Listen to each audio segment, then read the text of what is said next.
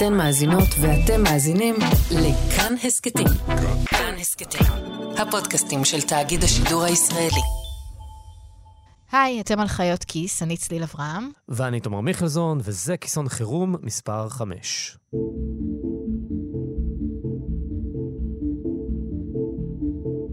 נדמה שבשבעה באוקטובר החיים הקודמים שהיו לנו נקטעו, והתחילו חיים חדשים. אבל את החיים אחרי השבעה באוקטובר צריך לנהל עם אותם משאבים שהיו לנו בשישה באוקטובר. עם השירות הציבורי שהיה לנו בשישה באוקטובר, עם הצבא שהיה לנו, ועם הממשלה שהייתה לנו. וגם עם מערכת בריאות הנפש שהייתה לנו. ומערכת בריאות הנפש שלנו הייתה כבר לפני שישה שבועות במצב רע מאוד. הרבה פעמים אומרים על שירותים ציבוריים שהם על סף קריסה. במקרה של מערכת בריאות הנפש, זה לא היה המצב. לא. הנה משהו שאמר דוקטור שי תמר, פסיכולוג, בפרק האחרון ששידרנו לפני המלחמה, פרק שנקרא "אין עם מי לדבר". לא יודע, לקרוא לזה כבר קריסה זה מרגיש לי דרמטי, הדבר הזה כבר קרה, זה כבר קרס, ואנחנו עכשיו עם מאבק. בפרק ההוא, ששודר בשישה בספטמבר, דיברנו על המצב של מערכת בריאות הנפש דרך שאלה אחת. איך היא יכולה לעזור למי שנמצא במשבר נפשי עכשיו? לא בהכרח עומד על הגג וחושב לקפוץ, אבל מרגיש מאוד רע, נמצא באיזה התקף של פאניקה או חרדה, או פוסט-טראומה, או התקף פסיכוטי, וזקוק לעזרה עכשיו. והתשובה הייתה שהיא לא יכולה.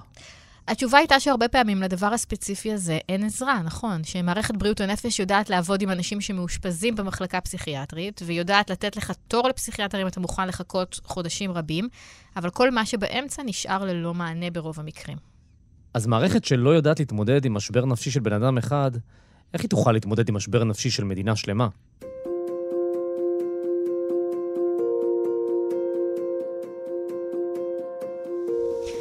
התשובה הקצרה היא שהיא לא.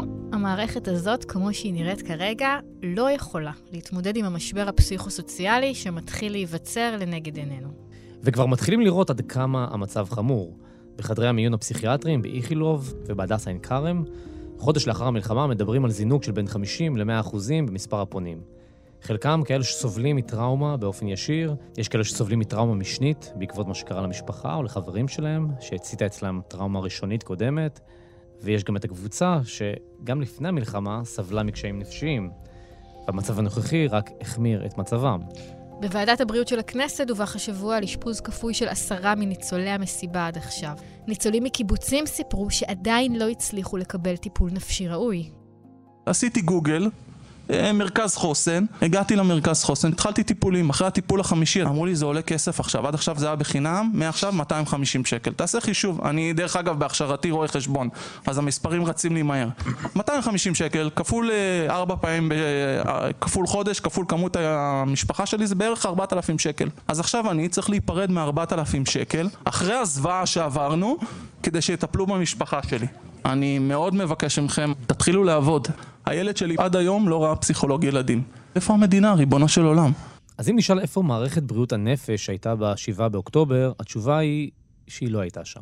לא בשבעה ולא בשמונה. את פניהם של הניצולים מעוטף עזה קיבלו במלונות במקרה הטוב מתנדבים, אנשי בריאות הנפש שפשוט לקחו את האוטו ונסעו. תושבים שהרימו מערך התנדבות של פסיכולוגים ועובדים סוציאליים על דעת עצמם. כמו שקרה בתחומים רבים, גם בנושא בריאות הנפש לקח למשרד הבריאות כמה ימים להגיב במקרה הטוב. ובשלב הזה כבר היה הרבה יותר מסובך, כי כבר היו מתנדבים ומערכים שפעלו בשטח. כן, שלחלקם אין הכשרה מתאימה לטיפול בפוסט-טראומה, או לטיפול בכלל, ועכשיו לך תוציאו אותם משם אחרי שהם התמקמו. זאת בעיה שחזרה על עצמה בכמה מקומות. אבל זה לא נגמר, זאת כנראה רק הייתה התחלה. מערכת בריאות הנפש לא הייתה שם ב-7 באוקטובר, אבל היא עדיין צריכה לעמוד על הרגליים ולהיות שם עכשיו בשביל גלים גבוהים של מצוקה נפשית, שככל הנראה בדרך, והולכים להידפק על הדלתות שלה ממש בקרוב. ומה הסיכוי שהיא תהיה מוכנה כשזה יקרה? ולמה בכלל נערכים? אז בימים הקרובים משרד הבריאות אמור להציג את התוכנית שלו, שתראה איך הוא הולך להתמודד עם כל זה. יש בן אדם אחד שזו בדיוק האחריות שלו, קוראים לו דוקטור גלעד בודנהיימר. מנהלת אגף בריאות הנפש מזה כחמישה חודשים. בודנהיימר ירש מערכת במצב לא טוב. הוא רק חמישה חודשים בתפקיד, ובחודשים האחרונים הוא ומנכ"ל משרד הבריאות, משה בר סימנטוב, הבטיחו שוב ושוב ושוב שהתיקון של מערכת בריאות הנפש ממש בדרך, שהם מבינים שהמצב של מערכת בריאות הנפש רעוע מאוד, שהיא זקוקה לשינויים עמוקים ולתקציבים גדולים, ושהם עובדים בזה כל יום. אבל הם עדיין היו בשלב השרטוטים. הם השיגו כמה תוספות תקציביות קטנות מאוד. השביעי באוקטובר תפס את כולנו מאוד לא מוכנים. נגיד שאנחנו התחלנו לעבוד במשרד במרץ על uh, תוכנית רחבה לבריאות הנפש, כדי לנסות ולראות איך מבריאים את בריאות הנפש מהמשבר שהיא הייתה עוד טרום המלחמה הזאת. התחלנו לעשות עבודה על העניין הזה, אה, אבל אז הגיע השביעי באוקטובר, שבאמת נתן לנו היקף, היקף של צורך שלא ידענו כדוגמתו בן רגע, מה שבעצם מאוד חיזק את הצורך בשיקום של מערך בריאות הנפש לאורך זמן, אבל דורש מאיתנו כרגע לתת המון המון מענים אה, בזמן אפס מעכשיו לעכשיו. לפני שהגיעו בכלל לטפל בניצולים במלונות, באגף בריאות הנפש במשרד הבריאות חשבו קודם על הנעדרים ועל מלאכת זיהוי הגופות, שהיא זירה טראומטית מאוד. בנינו צוותים שמלווים משפחות בזיהוי של הגופות. זה היה אתגר מאוד גדול, לייצר מסביב לשעון צוותים שעוברים גם הכשרה מהירה כדי ללוות את המשפחות, זה משהו שלא יכולנו לדמיין שנצטרך להכשיר מישהו אליו, אבל זה מה שעשינו, והצוותים האלה גם ongoing אומרים לי, תשימו לב, יש פה אנשים מסביב שצריכים תמיכה. כלומר, נהגי משאיות, חיילים ש, שאספו, הם צריכים תמיכה, והגישה שלנו הייתה, כרגע אנחנו נותנים מה שאפשר למי שצריך, בלי להתחיל לחשוב מי אחראי על, כי, כי בתוך אירוע בסדרי גודל כזה, אם מתחילים לחשוב מי אחראי על, פשוט לא ניתן למי שצריך את מה שהוא צריך. אז לצורך העניין באותו רגע נתון, בתוך מחנה שורה, כשרואים נהג שצריך עזרה, אז נותנים לו עזרה. אבל מה הוא יקבל לטווח הרחוק זה כבר מענה בסדר גודל אחר, שגם אותו אנחנו אה, ממפים כרגע ומדייקים מענים.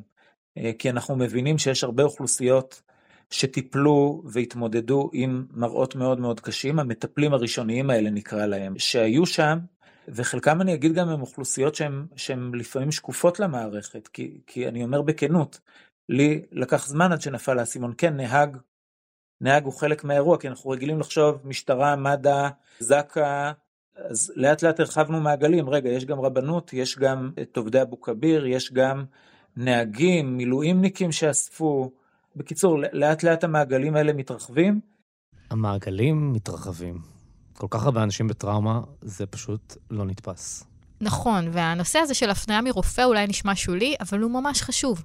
האם נהג המשאית שפינה גופות ילך לרופא משפחה ויבקש הפניה לטיפול נפשי? ואם הוא יעשה את זה, האם הוא יצטרך להתקשר לקבוע תור ולהצטרף לתור לפסיכיאטר של הקופה, שיכול לקחת גם שמונה חודשים? זאת שאלת מפתח. וסתם לתת טיפול למי שצריך בלי הפניה מרופא, זה משהו שמערכת הבריאות לא יודעת לעשות. בגדול, לא.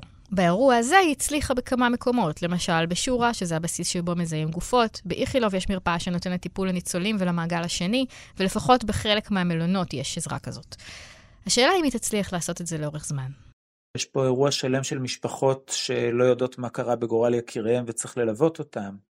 אה, ואז באמת יצרנו שיתוף פעולה עם הרווחה, כי הבנו שהרווחה הם אלה שלקחו את האחריות. דבר נוסף שעשינו היה לייצר מוקד של reaching out של משרד הבריאות, שבעצם מנסה למפות מי אנחנו יודעים לומר שהיה בנפגעים של המעגל הראשון, כי קשה גם למפות את הדבר הזה, לעשות reaching out לאנשים האלה, כי יכול להיות שיש מישהו שמסתגר בחדר במלון ואף אחד לא רואה אותו, או מישהו ש...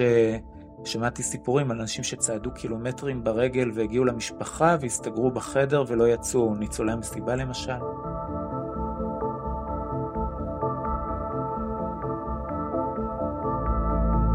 החלק העיקרי בעבודה הוא הנושא של המלונות, כי שם נמצאים הכי הרבה אנשים. אירוע המלונות זה פשוט אירוע שהלך ותפח תוך ימים להיקפים דרמטיים, כי ראינו בהתחלה איקס מלונות וזה תוך יום גדל בעוד, בעוד עשרות ובעוד עשרות ובעוד עשרות, וכבר עברנו את ה-300 מלונות.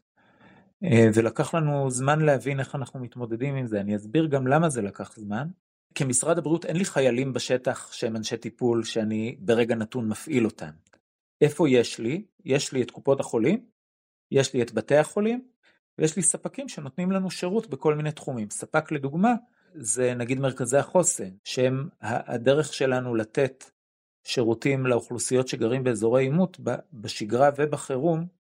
אה, זאת הדרך שלנו ושל עוד משרדי ממשלה ששותפים לזה, אבל זה באחריות משרד הבריאות, לתת את השירותים. אז לו אני רוצה לייצר מצב שמשפיע על השטח, אני צריך להפעיל את, את השחקנים שיש לי על המגרש. והשחקנים האלה, אנשי הטיפול האלה, כל אחד נמצא עם האתגרים שלו. בעצם כמה זמן לקח עד שמרכזי החוסן נכנסו בנעליהם של המתנדבים? זה תלוי איפה, זה לקח בערך שבועיים. בשפיים למשל, לשם התפנו ניצולי כפר עזה, היה מערך פסיכוסוציאלי 24/7 שהוקם במלואו על ידי מתנדבים.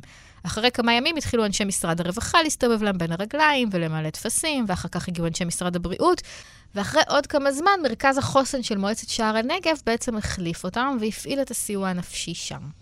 וזה הגיוני שזה לקח זמן, כי האנשים שעבדו במרכז החוסן הם בעצמם תושבי הדרום. הם בעצמם חלקם ניצולים. מפונים וקרובי משפחה של פצועים, נרצחים וחטופים. נכון. במשרד הבריאות גם הטילו על המרפאות הפסיכיאטריות בבתי החולים לטפל בנפגעי הקו הראשון והשני, תושבי עוטף עזה, אנשים שהיו במסיבה ובני המשפחה שלהם. זה שוב דוקטור שי תמר, ששמענו בהתחלה. בימים הראשונים אחרי שהתחילה המלחמה, אה, הקמנו בעצם באיכילוב מערך חדש, אה, קראנו לו עוטף איכילוב, אה, והוא נועד עבור האנשים שהיו בקו הראשון, תושבים של הערים, היישובים והקיבוצים בעוטף עזה, וגם כמובן למשתתפים של המסיבות, בעצם לכל מי שהיה בקו, ה, בקו החזית הזה. אחרי כמה ימים, בעצם מתוך הבנה שיש עוד אנשים שזקוקים לכך, אה, הרחבנו את השירות והצענו אותו גם לקרובי משפחה וחברים בעצם אה, לאנשים שחוו את הקושי ואת הזוועות לא מיד ראשונה.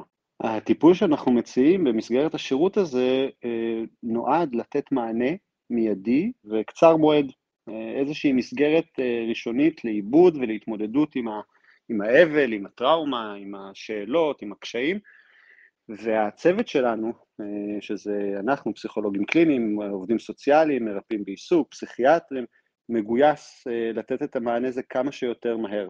אה, זה נגיד משהו שלא קיים בשירותי בריאות הנפש בימי שגרה. שי אומר שזה טוב לעכשיו, אבל זה לא בר קיימא לטווח ארוך. גם לפני המלחמה אנשים חיכו המון זמן לקבל טיפול פסיכולוגי בשירות הציבורי, פרקי זמן לא סבירים. זה בסופו של דבר הייתה תוצאה. המדיניות של משרד הבריאות, אה, כפי שהתבטאה ברפורמה בבריאות הנפש, הייתה שטיפול פסיכולוגי הוא לא משהו שצריך להשקיע בו משאבים ולפתח ולהנגיש. ואני מאוד גאה במערך שהקמנו באיכילוב, אבל אני מודאג, כי זה לא פתרון ארוך טווח.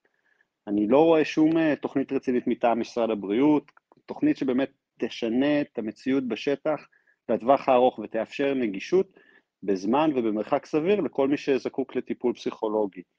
אה, ומה יקרה לאותם אנשים שאחרי שהמענה הראשוני הזה ימצא את עצמו, מה, מה יקרה לאותם אנשים שה, שהמענה הזה לא יספיק להם, והם כן יצטרכו משהו מעמיק וארוך טווח. אין לי מושג, כאילו, במובן הזה הם יפגשו מערכת, שירותי בריאות נפש, שלא מסוגלת לתת מענה. תוך כדי שכל זה מתארגן, בשבוע השני אחרי המתקפה, קורה משהו נורא מוזר. משרד הבריאות מבקש ממטפלים להתגייס בהתנדבות. כן, זה עשה רעש נורא גדול. משרד הבריאות, שמלכתחילה חסרים לו מטפלים, כיוון שהשכר במגזר הציבורי לפסיכולוגים הוא מאוד נמוך, במקום עכשיו, בשעת משבר, לגייס אנשים בשכר, מבקש מהם להמשיך להתנדב. בודנהיימר אומר, אי-הבנה, רק רצינו שיהיה לנו רישום של מי שכבר מתנדב. אני אסביר. אמ, קודם כל, הדבר הראשון שרצינו לייצר, אמרנו, יש המון המון מתנדבים בשטח, אנחנו רוצים לפחות להסדיר אותם מבחינה ביטוחית ו... ומבחינה של סטנדרט של טיפול. ואז הצעד הראשון היה, בואו נאמר לאנשים, אתם מוזמנים לחבור למערכות קיימות של משרד הבריאות, כי ברגע שמישהו הוא מתנדב של המשרד, או של בית חולים, או של קופה, לא משנה, אז יש ביטוח רפואי שחל עליו, אה, ביטוח של אחריות מקצועית.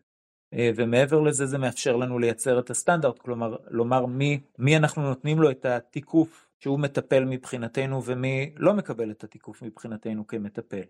תוך כדי שהתחלנו לעשות את זה הבנו שאנחנו צריכים לחשוב גם יותר רחב מזה ולראות איך מסדירים את עניין התשלום כי אנחנו לא יכולים להסתמך על מתנדבים לאורך זמן וכדי לייצר את הדבר הזה יצרנו מתווה שבעצם מאפשר לאנשים להתחבר למערכות בתשלום. ועדיין, למרות כל המאמצים שדוקטור בודנהיימר מתאר, אנחנו יודעים שהרבה מאוד קרובי משפחה של נעדרים והרבה ניצולים סיפרו שאף אחד לא דיבר איתם במשך שבועות. אף אחד.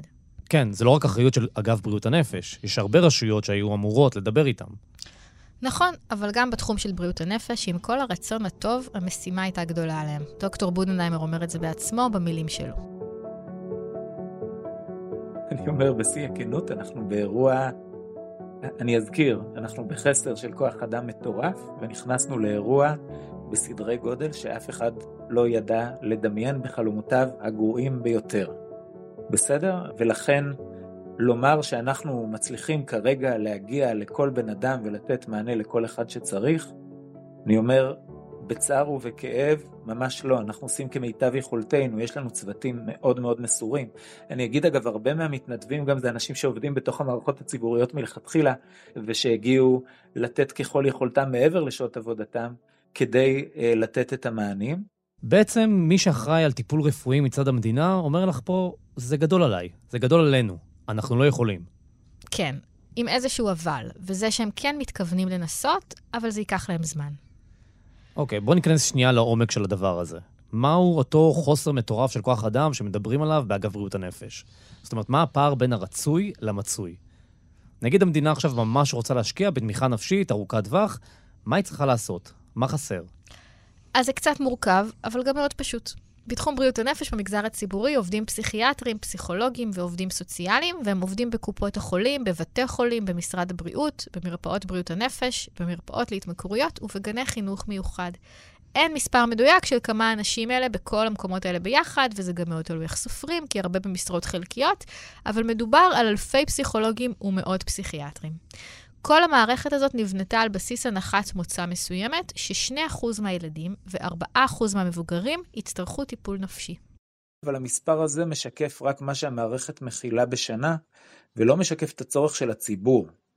אה, ואני חושב שזה הדלתא שלא ידענו למדוד אותה לפני הרפורמה או להתארגן אליה. אם אני בודק בנתונים של קופות החולים כמה אנשים צרכו שירותי בריאות נפש לאורך שנים, או דרך מגע עם איש בריאות נפש, או דרך תרופה או הבחנה שרשומים להם בתיק, אני מגלה שאנחנו מתקרבים ל-30% מהאוכלוסייה הבוגרת. עוד לפני ה-7 באוקטובר, קופות החולים אמרו שהן נותנות טיפול ל-3% מהילדים ו-5% מהמבוגרים. זה נשמע כמו עלייה קטנה של אחוז, אבל בעצם זו עלייה של 50% אצל הילדים ו-25% אצל המבוגרים. וזה מה שהן נותנות, זה לא הצורך. בקופת חולים מאוחדת, למשל, אומרים שהם מזהים צורך של 5% מהילדים ו-10% מהמבוגרים לפני ה-7 באוקטובר. ואחרי ה-7 באוקטובר?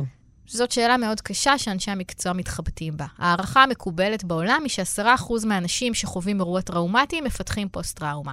אבל כמה אנשים אלה במקרה הזה? כל הניצולים, כל משתתפי המסיבה, בני המשפחה שלהם, כל עם ישראל?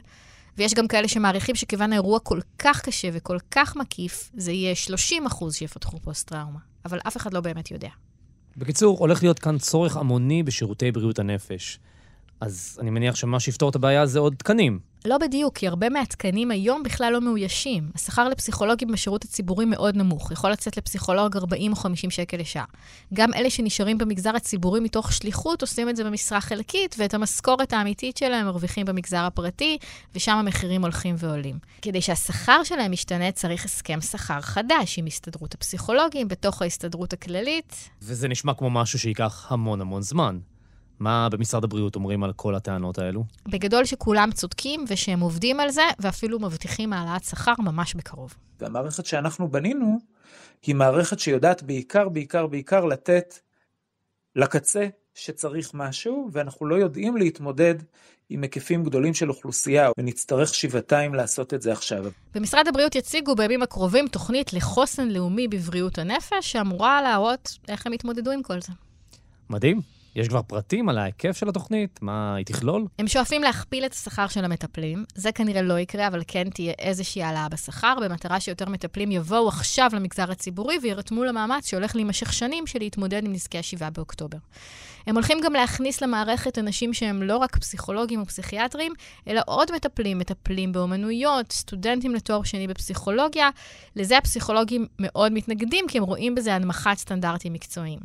ויהיו גם טיפולים דיגיטליים, אפליקציות, אלה דברים שכבר היו על השולחן קודם, במטרה להגדיל את כמות האנשים שהמערכת מצליחה לגעת בהם ולתת להם איזושהי עזרה, ועכשיו הם נעשו דחופים עוד יותר. אוקיי, נשמע מאוד שאפתני. יש קצת uh, מספרים? כמה זה יעלה לנו? רק בשביל הקונטקסט, מערכת בריאות הנפש מתוקצבת בערך ב-2.5 מיליארד שקל בשנה, תלוי איך סופרים. לפני ה-7 באוקטובר הצליחו להשיג עבורה 60 מיליון שקל השנה ו-100 מיליון שקל בשנה הבאה, שזה אפילו לא היה קרוב לצרכים שהיו אז. עכשיו, כשלוחצים את בודנהיימר לפינה, הוא נותן מספר.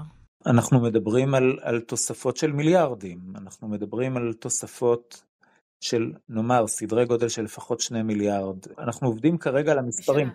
אני אגיד גם, את שואלת על נתונים ומספרים ואנחנו בעבודה על זה כרגע, זה כאילו קצת קשה לי לומר כי זה גם נשען על המון ספקולציות ואני עובד מאוד בצמוד לאנשי התקציבים אצלנו, אז המספרים שאני אומר, אה, מספרים משוערים שעדיין נמצאים בעבודה, אבל זה ברור שיש לנו היקפים וזה הנתונים לתוספת התקציב כרגע בערך לשנה שצריך. יש פה קריאת השכמה עבורנו כמערכת מבחינת כוח האדם לצורך לעשות שינוי דרמטי. והשינוי הדרמטי הזה ידרוש שינוי עמוק שבונה כוח אדם ומחזיר אנשים למערכת הציבורית כדי שנוכל לתת את המענים למי שכן יצטרך את המענה. האנשים שבהם זה תלוי, אגף תקציבים, מנכ"ל המשרד, השר, שר האוצר, הם קשובים לתחושתך, לקריאה שלך?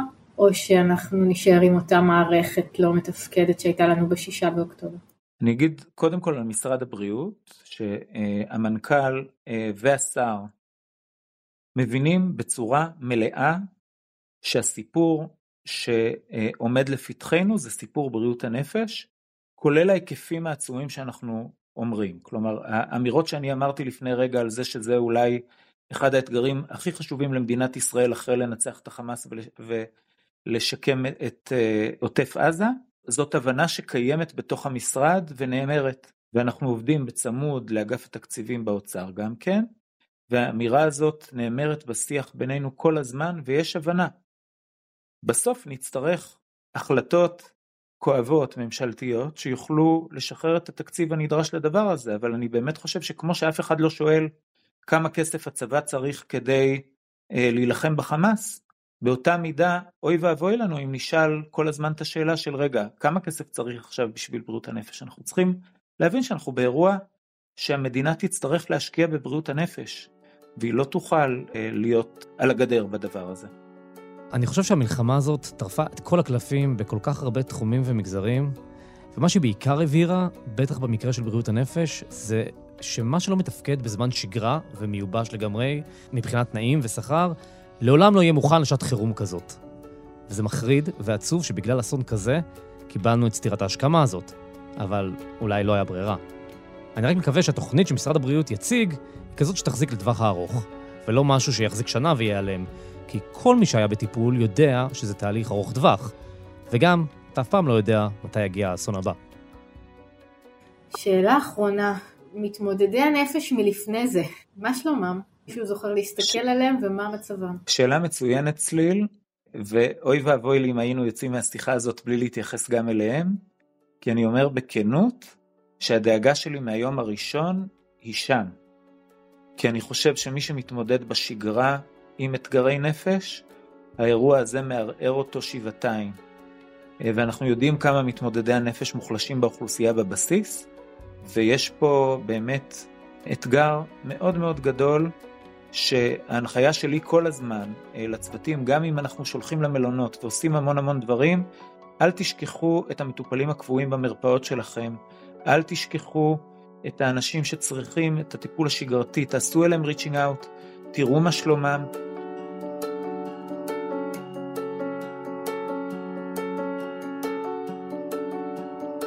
זה היה כיסון חירום של חיות כיס. חיות כיס הוא ההסכת הכלכלי של כאן. אתם מוזמנים להקשיב גם להסכת החדש שלנו, שעוסק בבריאות הנפש, ונקרא איך ממשיכים. הסכת טיפולי של ראיונות עם אנשי מקצוע על החיים אחרי ה-7 באוקטובר. ואני רוצה להמליץ במיוחד על הפרק שלך, תומר מיכלזון, עם שחר ברלוביץ', מאמן זוגיות ואינטימיות, על מה קורה בזוגיות בזמן מלחמה. תומר, אתה גם העורך של חיות כיס. תודה רבה, צליל. המפיקה שלנו היא סרן במיל, ליהי צדוק. במערכת חיות כיס תוכלו למצוא גם את שלום סטרדמסקי וגם את רס"ר במיל. אלונה מיצי, תודה רבה צליל אברהם. תודה רבה תומר, ותודה לכם שהאזנתם, שיהיה לכם יום או לילה שקט ובטוח בכל מקום שבו אתם נמצאים.